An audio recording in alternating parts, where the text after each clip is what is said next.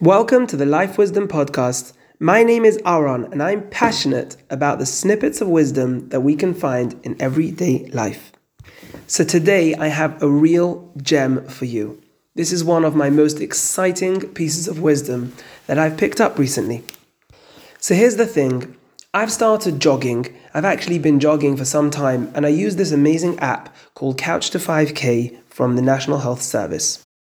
Now, it's a nine week system, and I can tell you more about it another time. But here's the thing before you go on your run, you have to choose from a selection of faces. They start with a grumpy face and they move forward to a slightly less grumpy face, and eventually you have the happy face. Now, before you actually set out, you have to choose a face. Once you've completed the jog, you get the selection of faces again, and once more, before you close the app, you have to choose a face. Now, listen to this. I've been jogging for over a year. Every single time before I set out on my jog, I choose the grumpy face. I cannot be bothered to go on my jog.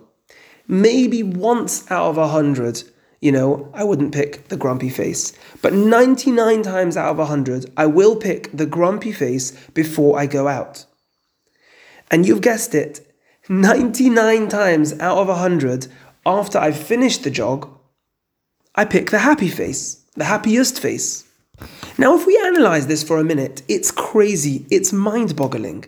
I've done this hundreds of times. Surely I should know this is going to make me happy, and therefore I should be happy to choose the happy face before I go out.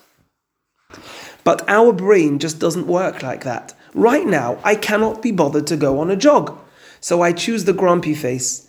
And I know today, if I get around to going on a jog, I will do just the same. Before I go, I will choose the grumpy face because I cannot be bothered. But afterwards, I will choose the happy face, feeling glad that I've done it. And I think in this lies a real gem, a diamond of wisdom. We all have things that we want to do or need to do in our lives. And so often we don't get round to it because we just see the grumpy face.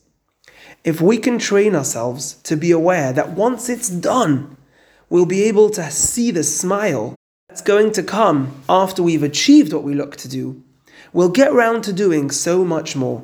So let me ask you this question Where is the grumpy face in your life today? What job do you need to get round to doing that you will feel so good afterwards that you're not allowing yourself to? So come on, Get on with it, and you'll already be able to hit the smiley face. Share this with a friend if you think they will be able to benefit.